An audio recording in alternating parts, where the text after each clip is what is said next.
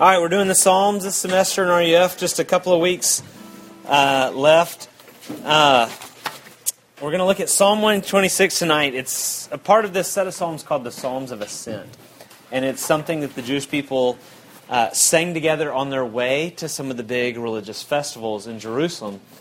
Um, and so that was kind of the use of this psalm at that time. And what I hope you're seeing in the Psalms is this: is this is one of the places in Scripture where um, the emotional life is processed. And what I hope and what I think we see is that the Bible's intensely realistic about who we are. There's not this kind of naive, disillusioned, everything's all right, kind of otherworldliness to the emotional life of the believer, but within Scripture, and especially within the Psalms, um, it recognizes the messiness of life, the complexity of emotions, all the different things we feel. And tonight, we're going to look at the emotion of joy or the feeling of joy and what that is. And, uh, and it grapples with it in a real way, not in a naive way. And so I hope you see that. So I'll read and I'll pray for us. When the Lord restored the fortunes of Zion, we were like those who dream. Our mouth was filled with laughter and our tongue with shouts of joy. Then they said among the nations, The Lord has done great things for them. The Lord has done great things for us. We are glad. Restore our, fo- our fortunes, O Lord, like streams in the Negev.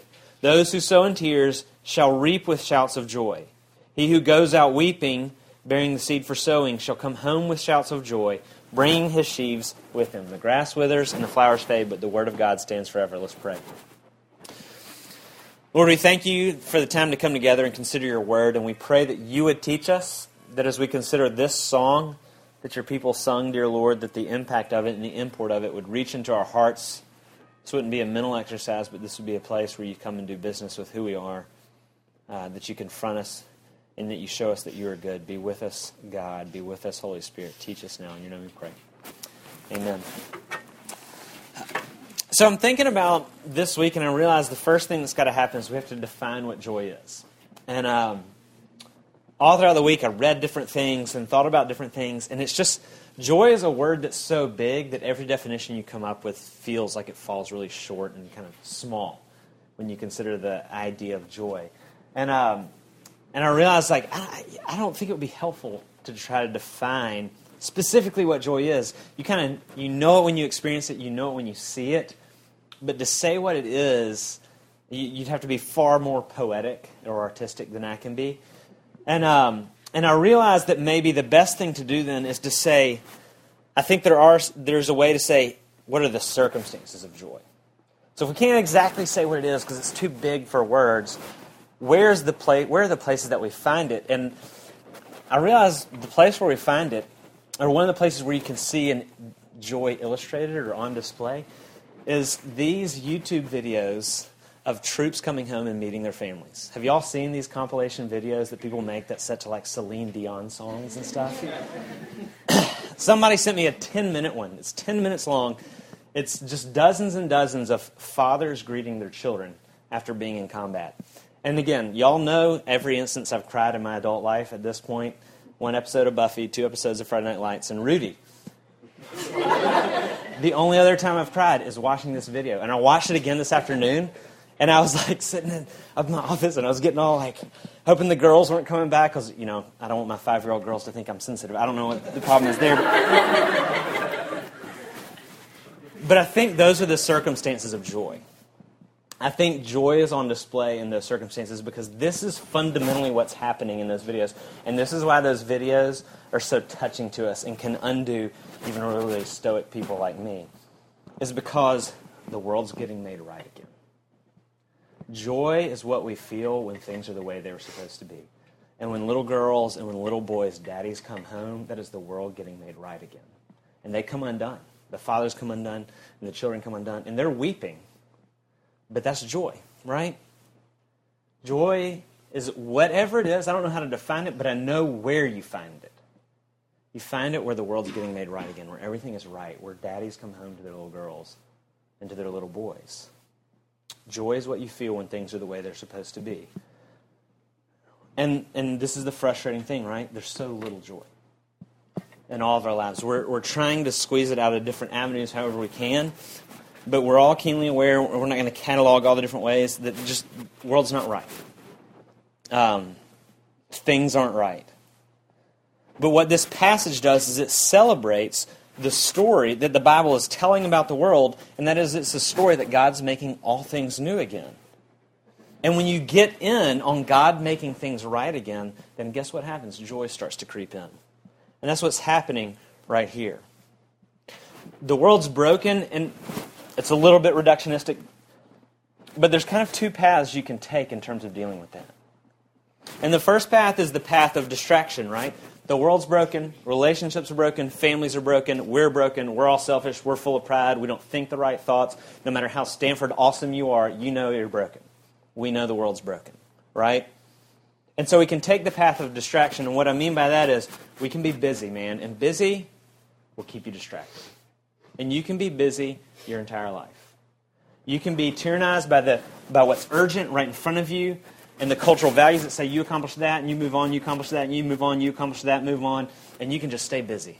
And that can keep you and that can kind of numb the wrongness that you feel about the world, right? Control, maybe that's another way we distract. I control and manage. It's not simply the act of just doing things all the time, but also having the sense of control over my circumstances. Information. I think information is a way we stay distracted.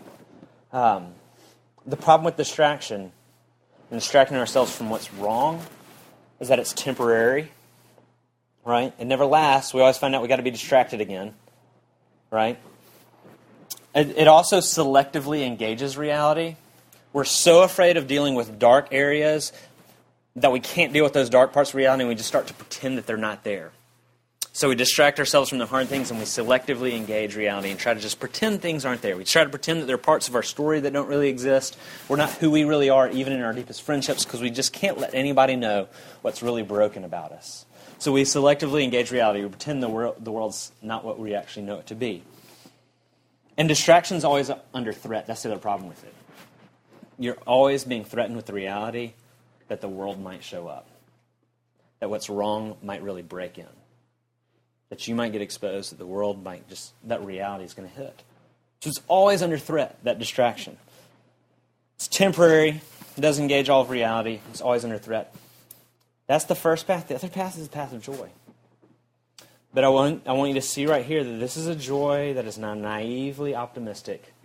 It's not unattached from what's hard about the world. And what I want us to see is there's, there's two actually there's a, a temporal aspect to this psalm that teaches us about joy. In the first three verses, you have this backward looking past tense aspect. In 4, 5, and 6, you have this forward looking aspect. And he's couching joy in this kind of, this kind of time continuum of looking back and looking forward. And showing us that I think one of the roots, maybe the root of joy, is precisely that, is living with a broader perspective than what's simply urgent in front of you having the capacity both to look back and to look forward. It begins, so our, our first point is this joy comes, begins with remembering the past. So the psalm starts When the Lord restored the, fortune, the fortunes of Zion, we were like those who dream. Our mouth was filled with laughter, our tongue with shouts of joy. And they said among the nations, everybody else said, The Lord has done great things for these people. The Lord has done great things for us, this is verse 3, where we are glad. And what the psalmist is most likely referring to right here, there's several instances in Israel's history where they've been in captivity. Most likely, this one is probably referring to the Babylonian captivity in the 6th century. Um, they were taken over by Babylon. They were held in captivity for 70 years. Isaiah talks about it in Isaiah 39. He, he, he foretells. He says, The days are coming when all that is your house, he's speaking to the king, and that which your fathers have stored up to this day will be carried off to Babylon. Nothing shall be left, even your sons you know, we can't comprehend what it means for your people to be taken over and to taken into captivity. And that is, that's, that's where they were for 70 years, and then the Lord delivered them. These, these are historical records. You'll remember books like Ezra and Nehemiah about Israel being restored and coming back to the promised land, back to Canaan, rebuilding the walls of Jerusalem and the temple of Jerusalem. They're restored. Decades of suffering and injustice and loss of identity as a people group. In some ways, that tragedy is beyond our capacity to understand. Um, but the Lord delivered him. And so there's this description remembering what it felt like, right? And it's so appropriate. He says it was like a dream. When the Lord restored the fortunes of Zion, we were like those who dream.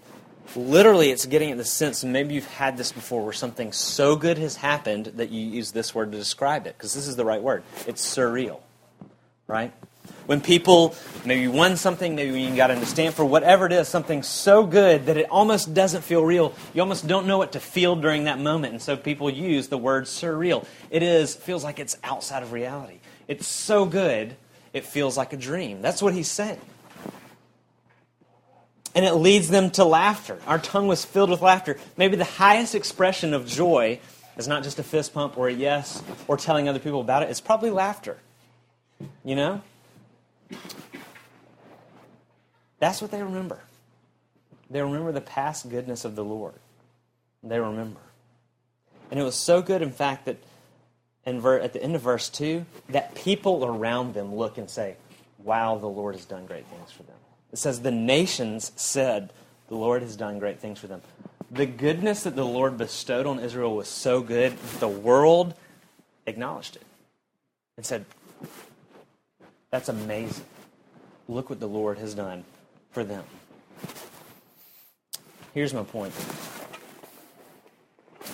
joy is not ephemeral. It's not temporary, it's not daily.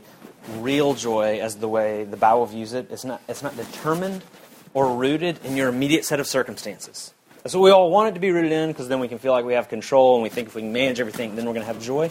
It's not rooted in your immediate set of circumstances. And if it were, we'd be tyrannized by the immediate all the time. It can't be rooted in our immediate set of circumstances what the Israelites are doing is they're engaged in the deeply necessary and healthy practice of looking back. They're practicing perspective. What if all you ever did was live in the here and now with no remembrance? We'd be terrified all the time. In a lot of ways, that's kind of where we are. I don't know if y'all have heard of or seen the movie Memento, but uh, it's directed by Christopher Nolan, who's done all the Dark Knight movies since then. Memento is ten times better than any Batman movies, and I love the Batman movies. Y'all need to go and see it. The movie's really interesting. It's about a guy who has no short term memory. And it enters the movie is through his perspective. You're engaging the story where you know nothing that happens beforehand.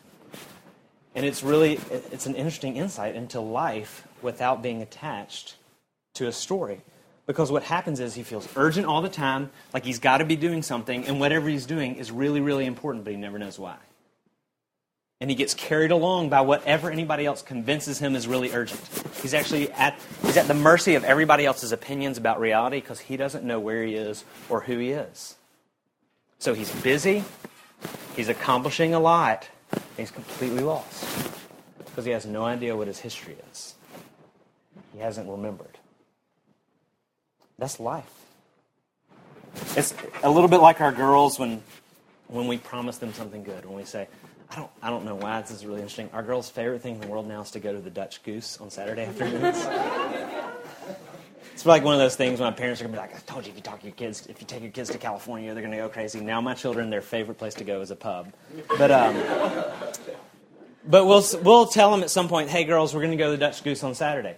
All day on Saturday, they are frantic and fearful that somehow we're not going to make it to the Dutch goose. And, it, and, and it's, it's, irritating because then you start threatening, we're not going to go to the Dutch goose if you keep whining about the Dutch goose and all that kind of stuff. But mostly what we try to do is we say, sweetheart, remember last Saturday? We said we were going to the Dutch goose, and what do we do? We took you to the Dutch goose. we tell them to remember. We tell them to remember the past work of their parents. And that's the Otherwise, they've lost it. They just lose it. In a lot of ways, I feel like we all feel like we're people without stories, without histories. We don't know where we came from, and we don't remember the Lord's goodness. We don't remember the things that He's done, and we feel like I'm falling apart. You start judging reality by your immediate set of circumstances. So you start making these broad, sweeping opinions about all of reality by looking at only your immediate circumstances. God doesn't love me. God's not good. I'm falling apart. I'm going to fail. Right? There's no joy in that. That's not how life was intended to be. Joy, this is the first point, joy is full of stories. Telling stories is one of the most important aspects of joy. Remembering good things is a great thing. I don't get to see my college friends very often now, but when we get together, we have we have epic times. And you know what we do? We just tell stories. We say, remember when. And it's hysterical, and we, we laugh until we start crying. It's a blast. I've only been here for eight or nine months now, seven or eight months. And uh, several weeks ago, went to, incidentally, the Dutch Goose with several guys. And in seven months, we already have enough stories that we could sit around a table and tell stories and laugh. We could just remember things about the fall, uh, the fall quarter, and just laugh hysterically.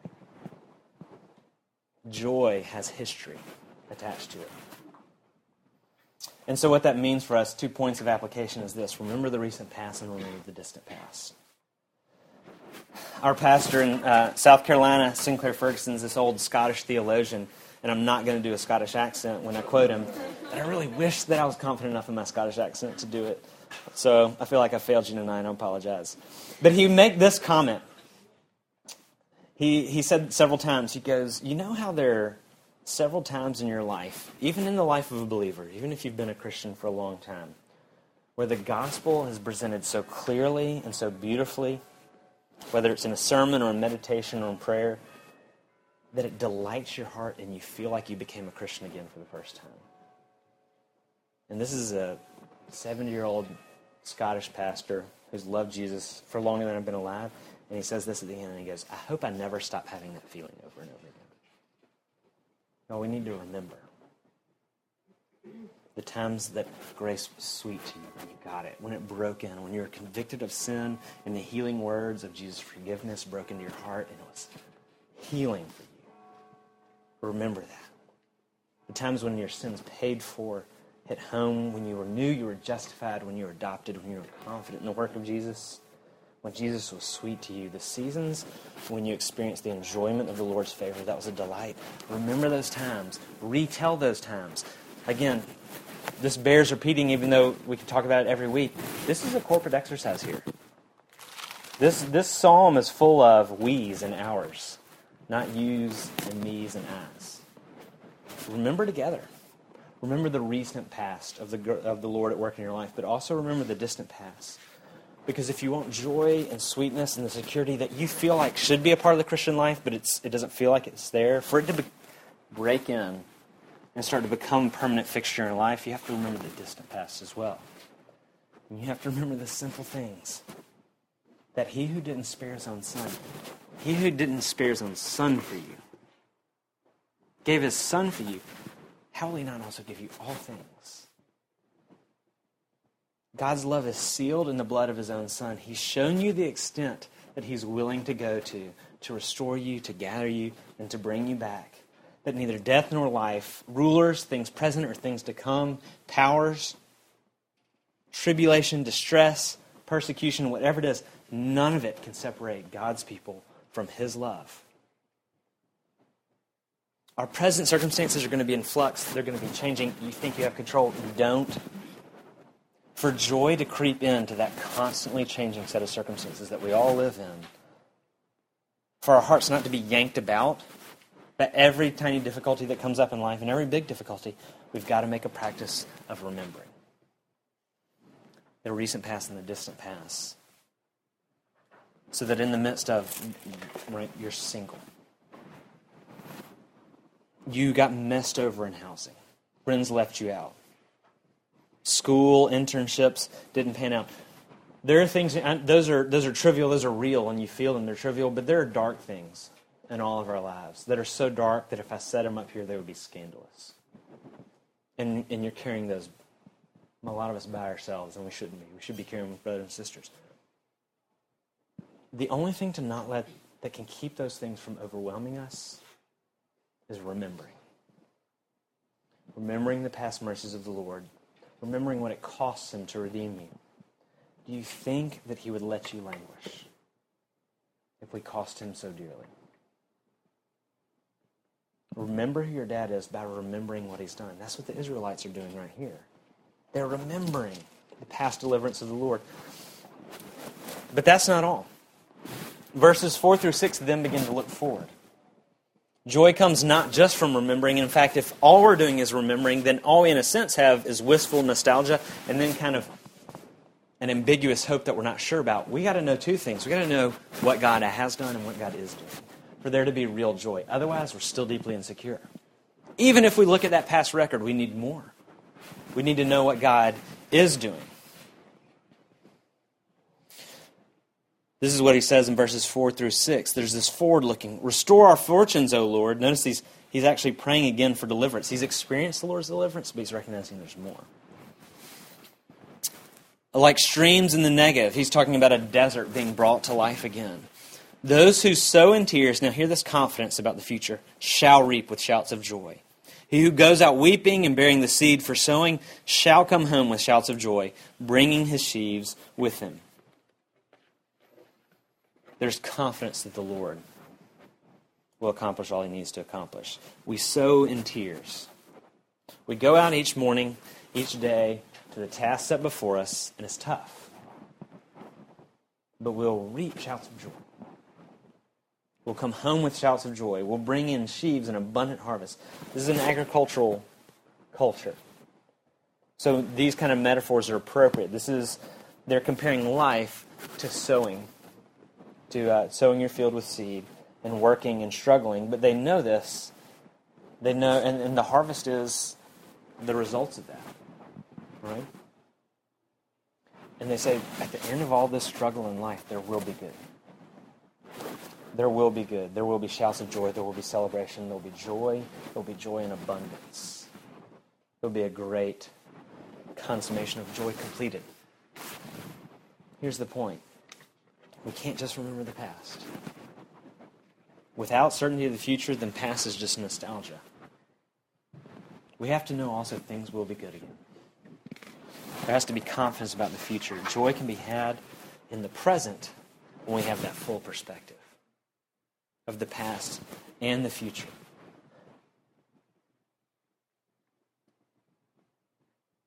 That's the only way that the present circumstances aren't going to eat us alive. And the psalmist is saying, I know. I know that the Lord will take care of his people. I know that this is not all that there is. I know that in the Lord there's life, there's new life. In Jesus there's new creation. The sting of death, this is what Paul says in 1 Corinthians 15. The sting of death is sin, and the power of sin is the law, but thanks be to God who gave us victory. And in 1 Corinthians 15, he's talking about victory over sin and death through our Lord Jesus Christ. It's in that same passage that he taunts death he says, Now that I am in Jesus, oh, death, where's your sting? He taunts death. Imagine the kind of confidence it takes to be able to taunt death, to no longer be afraid of it. That's what Paul does. Why? Because he's in Jesus and the resurrection is his. In Acts 4, the first Christian persecution really takes place. You know why the very first Christians are persecuted? It's Peter and John in Acts 4. It's not because they preached Jesus. It's not what they got upset about. They got upset about because they preached the resurrection. And the reason why is this is because people who believe in the resurrection are terrifying people. People who believe in the resurrection are terrifying people. If the resurrection is yours, if you will be with Jesus in the new heavens and the new earth, with the Lord when all things are made new again, two things will happen to you. You will become joyful and you will become fearless. You rest in the resurrection, you'll be full of joy and you will be empty of all fear. Because there's nothing more threatening, threatening to the status quo and to power structures in this world than people who are fearless, than people who aren't afraid of death, who can taunt death. We got to know the future and the past to have joy. Does that mean that we know every step in between? Absolutely not. But God's given us a reminder that the God of grace and the God of justice is going to set the world right again. There's this story that I think now it's passed into legend, um, but I've heard it several times of seminary students sitting in the library one night debating certain aspects of the weird book of Revelation. And uh, as they were working on it, this janitor comes by, and in kind of a snide and arrogant moment, one of the in the middle of their debate, they say, "Let's ask the janitor." And this guy comes up and he asks the janitor, this technical question about the book of Revelation. And he says, Do you understand? Can you tell us what the book of Revelation means? And all the janitor said is, all he replied was, It means God wins. Doing life knowing that God wins changes everything. It changes everything. It gives richer joy to the good things in this life, and it actually prevents the bad moments and the really dark moments from overwhelming us. Because in the midst of it all, you know that God wins. So in the midst of school and boyfriendlessness and girlfriendlessness and illness and loneliness and families falling apart and applying for and not getting jobs or internships or grad schools, in the midst of struggle with ongoing besetting sin, you know this God wins. Those things can't beat you because God wins. What you believe about the future completely changes everything, and it has the capacity to give us the joy in the midst of life. Last year, last January, Elizabeth and I were enjoying South Carolina, loving it, things going well there, our girls doing going well there. And David Jones calls me and he says, I, I think you should fly out to Palo Alto and come to RUF at Stanford. Just come look at it. And some of y'all, I don't know if any of y'all remember, there the first large group last winter. We sat back in this corner uh, we didn't meet any students, I don't think. We just kind of hid. We didn't want anybody to see us. And we just wondered, God, is this the place for us? But, man, you come from anywhere in the country to Northern California in January, everything's like in bloom. It's 65 degrees all day. Like, I thought, we, Elizabeth and I thought y'all were cool. We've since been kind of, but, you know, I'm kidding. But we really did fall in love. And so we knew we're coming to California in July. And from January to July, you know what we did? We did hard stuff. We finished school up there. We packed up a house with four little kids, which is hard. It's hard enough to pack a house, it's really hard with two four year olds and two six year olds. We tried to sell a house. We had to raise a lot of money to come here. We heard a lot of no's on selling our house and a lot of no's on raising money. We tried to finish well with our students at South Carolina. In some ways, I was probably the best pastor I ever was at South Carolina because I was leaving, and it actually made me a little fearless. It was actually probably the most truthful I'd ever been. Um, we endured all that frustration, and we weren't overcome because we knew in July we're going to be in California, right? The land of milk and honey. It really was knowing where we're going to be made the frustration of getting there so much easier to deal with. That's the point remember the future.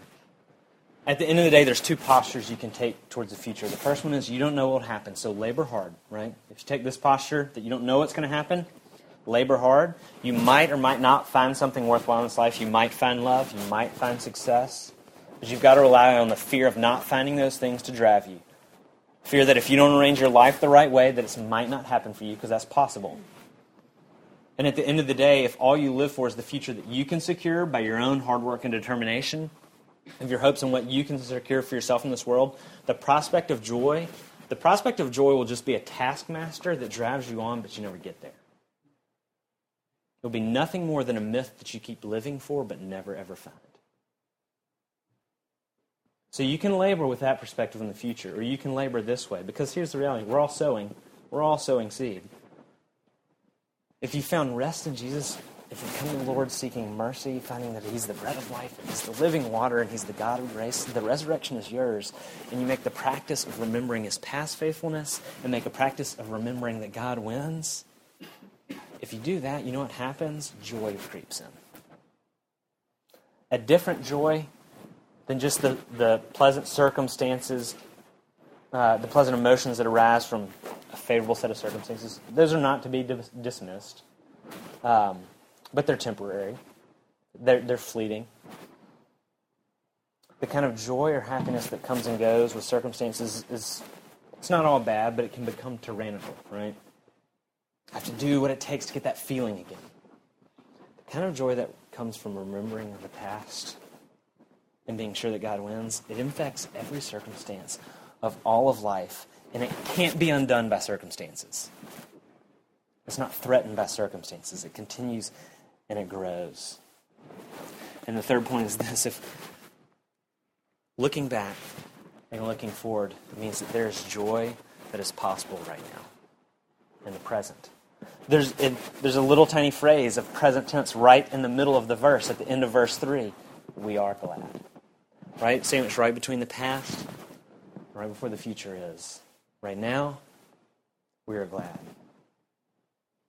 Here, this is life. This is right now. You have to live life right now. You're going back to your dorm. You're going back to studying. You're going back to a roommate. You have things after tonight that you're going to. And it's hard it's hard not to lose sight of this bigger picture and this bigger perspective. Because we all have to go back and sow. That, that again, that agricultural image is the image of life. You're going to sow. You're going to start. You're sowing in relationships, right? You're building relationships, friendships, romance, whatever it is. You're pouring into those. It takes work. It's not bad. It's okay for it to be work, but you're pouring into all those kind of things. You're sowing in schoolwork. You're putting in the work and you're putting in the time, hoping to see fruit. You're waking up every morning and you're getting to work on life. You're going out and you're sowing, and it's hard. We're all, we're all trying to pretend it's not hard, but it is hard. We know it's hard. The question is not, are you sowing or not? Are you not laboring in this life? Are you not putting your resources into things? The question is, are you sowing with the perspective of looking back and looking forward? Or are you sowing tyrannized by the urgent? Only what's right in front of you hoping that you can carve out a little happiness right there. Because you can sow wondering, will I? Is it going to happen for me? With no guarantees, you'll be frantic and selfish. At the end of the day, your, your own needs are the thing that have to be preeminent. I got to work and I got to work and I got to work so that life will reward me. And, and life might not reward you. Maybe you can up the odds a little bit, but that's the goal, right? So, so that things will go well with me and you could be wildly successful. You really could. A lot of, a lot of people will. You can be wildly successful by relying actually on insecurity and not knowing anything for sure about the future or the past. But you'll never actually end up having security. This is what Isaiah says in Isaiah 15. Uh, you'll plant pleasant plants and sow the vine branch. And though you make them grow on the day that you plant them and you make them blossom in the morning you sow, Yet the harvest will flee away in the day of grief and incurable pain. You will sow and you will sow and you will sow. You'll never experience the fruit of the joy of it. Or what you can see in here what's being described is actually the fundamental dynamic of the all of all of Christian life. This is the dynamic that kind of sits underneath all of Scripture, and it's this sow in tears. Listen what he says. Those who sow in tears shall reap with shouts of joy. He who goes out weeping, bearing the seed for sowing, shall come home with shouts of joy. Now, this is the dynamic of all of life in a fallen world, and it's the dynamic of the gospel. It's sow in tears and reap in joy. Go out weeping and come home with joy. This is the dynamic of all of Scripture. This is Jesus' death and resurrection. Death and resurrection. And in Jesus' work of death and resurrection, his work both accomplishes salvation for us, but it actually also gives us the model for life here and now.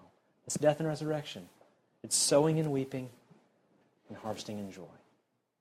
Sowing and weeping, joy in the harvest. If you are in Jesus, if you know what he's done, you know what he will do, are you threatened at all by circumstances of this world? You don't have to be and that's going to affect work and relationships, your sense of self. It's going to affect everything. Let's pick one area of what this would look like. Everybody's encountered it. Maybe you've been on the receiving end. Maybe you've been on the good, uh, on the uh, giving end. The depressed friend or roommate. How does this double perspective in the world affect that particular situation? If you operate without that perspective and the tyranny of the urgent, then maybe there probably is some genuine human decency in you that says, I got to get into their mess. I need to listen, right? And listening, it's fun for the first three minutes, but then you got to do a lot more listening. But decency drives you to keep doing it, and then you offer advice, and they don't listen to it, and that's fine because you understand how hard it is. And then you try to get them to come out with your friends, and they're not really friends with your friends, but you're really taking one for the team by creating that awkward social, social circumstance where you're saying, Friends, come love my depressed friend. And maybe they are, you know, like, and depressed friend, like, don't be so depressed when you're out with my other friends. And, and, and you do that. But this is what happens after a while. You start to ask, How long? I can't wait till next year. you, you start developing an exit strategy because that's hard. Decency will let us labor in that for a little while, but at some point we start developing an exit strategy. Strategy, and the reason why is because caring for somebody too much at too great a cost, at the, end, at the end of the day, you just can't put your whole life on hold for them. That's destructive for you because it's your life, and you've got to you got to take care of your own needs. And then you can do it for a while, but you can't let them destroy everything for you. So, without that perspective of what Jesus has done and what God will do, that's what we're left to. We can help people a little bit for a little while. What if God has been good and God will be good? What if Jesus purchased your life at the cross and you will be with your Father in heaven? What then do you do with the depressed roommate? Are you threatened by the costliness of listening and loving and pursuing and struggling with, not just for days, not just for weeks, not just for months. Maybe this will be your whole college experience. It'll cost you. But do you lose anything in the end? Does the threat of not accumulating stuff and approval in this life really threaten what you have in Jesus? Stanford is full, full of people that need the love of Jesus, that need the kindness of strangers, that need friendship, deep friendship. And the thing that keeps us from being able to go in those places of pain with other people is actually our bad memory and our unsure hope. That's what's preventing us from going into those relationships. Because if the cross is yours and the resurrection is yours, all that you have can't be taken from you. So you can give yourself away over and over and over again and not a little, and not when it's just convenient, and not with only the type of people that you can connect with, but to whoever's in need. And it'll be hard. The psalmist recognizes it. You will sow in tears. You'll cry about this. It will be painful. But you'll come home with shouts of joy. The harvest that they're talking to here is the kingdom of God, is all things made new again. You know, you can come to Stanford, you can work your tail off, and you can accomplish your dreams. You can be everything. You can start Facebook. You can never experience a moment of joy. You might experience some moments of happiness, but you won't have anything because you won't know where you came from and you won't know where you're going. And your life will always feel tenuous because difficult people, your moral failings, and the economy will always threaten everything you've built for yourself. Other people, yourself, and the economy will always threaten everything you can build for yourself. It will always feel tenuous. But if you're in Jesus, and you look back and you remember his deliverances, and you look forward and you remember and look, look towards the Lamb's feast, then in the present tense, now, today, you can say what the psalmist says right in the middle of the verse we're glad. So here's the question Will you choose distraction or joy? Will you distract yourself from what you know to be true? Will you labor without any kind of historical context? With nothing to hope in except for your ability to manage the urgent? Will you deal with the deep sense of wrongness by looking at the story of the whole world by gaining perspective, looking back and looking forward? And if you live into that story, you will sow in tears and you will labor, but you'll be a wholly different person knowing who your Father is, knowing what He's done for you, knowing that you're going to be with Him again. And the world actually will be completely confused by who you are because you'll be released from the tyranny of using every moment and opportunity in relationship to squeeze out something for yourself. The world won't even understand the way you're living. And what you'll experience is you'll experience the inbreaking of joy, even in the midst of tears joy will break in. If you want this story to be yours, all you have to do is come to God and tell Him, I want in on it. Let's pray.